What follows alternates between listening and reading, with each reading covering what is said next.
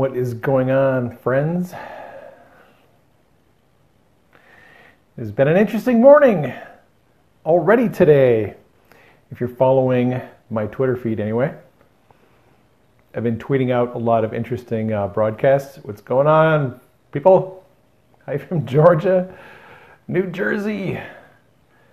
G'day, mates. All our friends around the world. Uh, glad you are going to have a few minutes to spend with me while I tell you about that time that I met God the Father.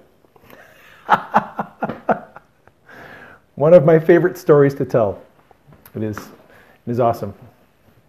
You know, I, I have written these these two books called My Craziest Adventures with God, Volume One and Volume Two, because I have a lot of crazy adventures with God case you didn't know that. Uh, and I was um, Lionel Lionel Media is in my Twitter feed. He's one of the people that I, I follow, and he's his stuff has always shown up in my Twitter feed. So he asked a question on Twitter, like yesterday, who is the most famous person that you've ever met in person? So people are putting in all these all these answers and stuff, and I was like, I, I, I saw it, and I was like, I'm not I'm not going to answer that and then I thought, no, wait a minute, you know what? I think I should answer that. So I answered his question. I said, God the Father is the most famous person I've ever met. And he's the most loving, kind, and cool person you could ever imagine. So let me tell you about that. And you know, people are responding like, "Yeah, that's awesome. Yeah, amen." And one person that follows me on Twitter was like, "Wait a minute you met God? like, well, yeah, I actually did. Um, I, I, have I've had a lot of interesting experiences. I've met Jesus uh, a few times. Um, I had a very strange experience years ago where he showed up in my bedroom at night through like a rift in the spiritual world. I didn't see him.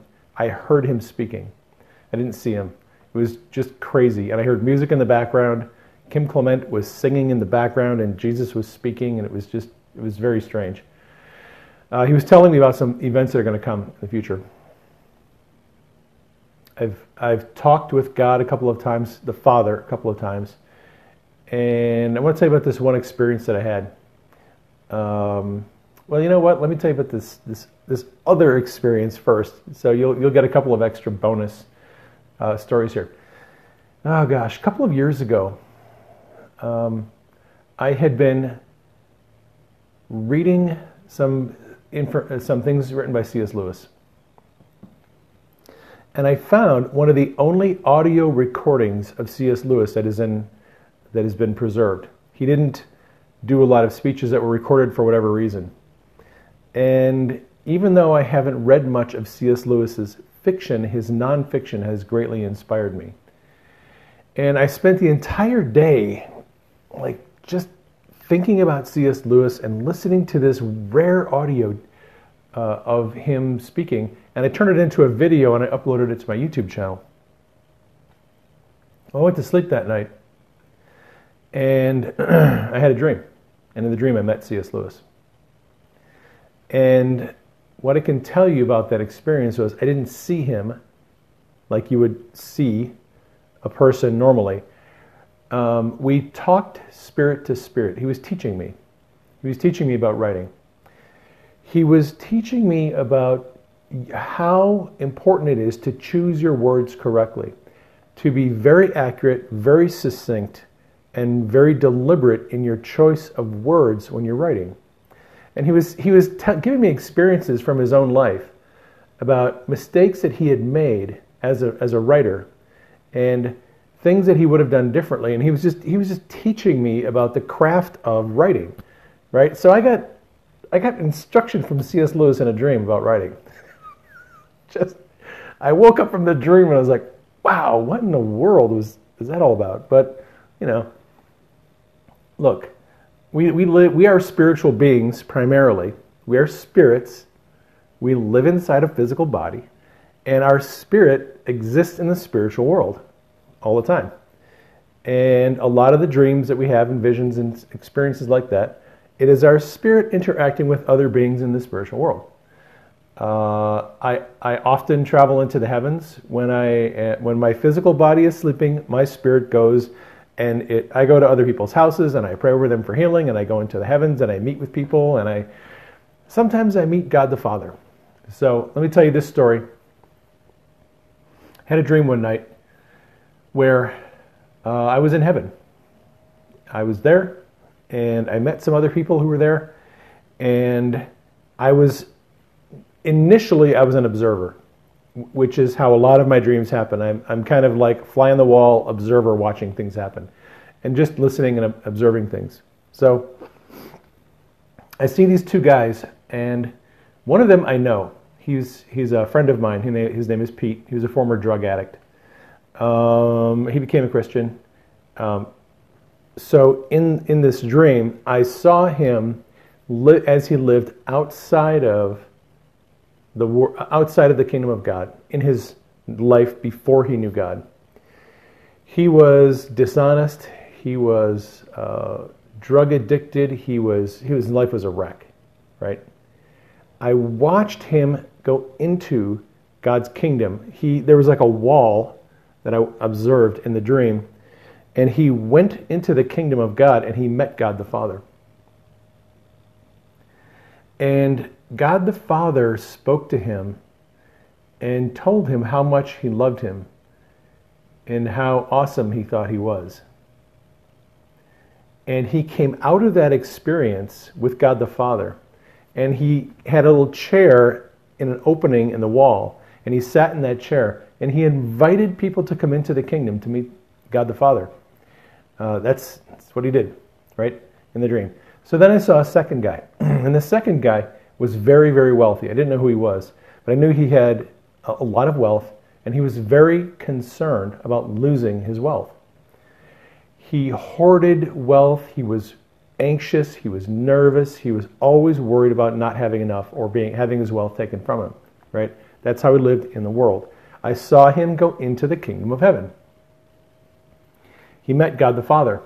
Well, he was walking around heaven and he realized this is crazy like nobody has any any lack of anything like there's money everywhere there's abundance everywhere there's no lack everyone has enough no one is greedy you're trying to steal money from anyone else hey pepper thanks for sharing it out so this guy then met god the father and and god the father explained to him the nature of his kingdom which was basically his kingdom has no lack of anything God's kingdom is a kingdom of abundance, abundance of everything, right?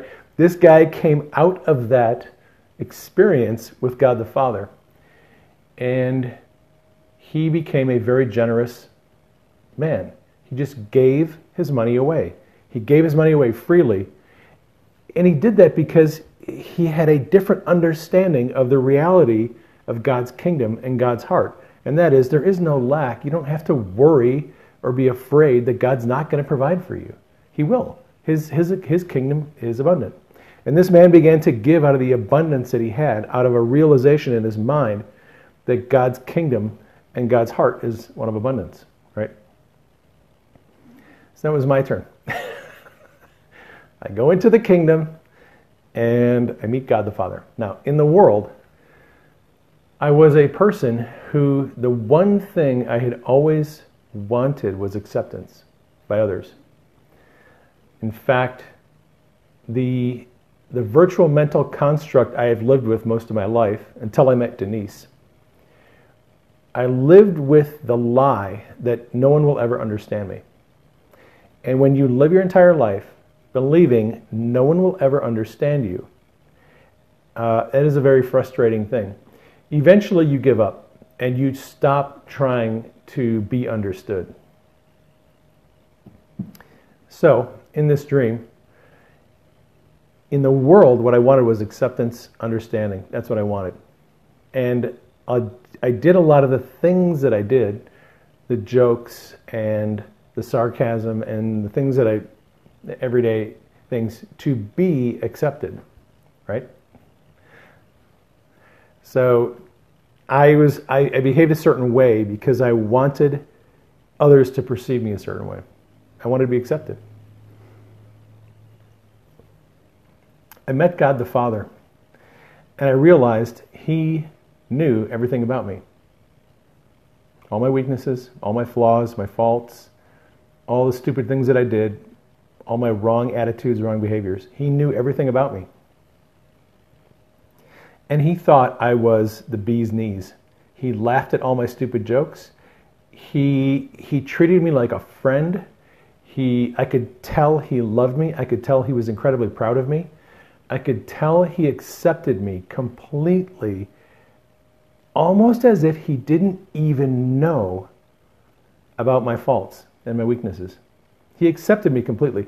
I was the apple of his eye.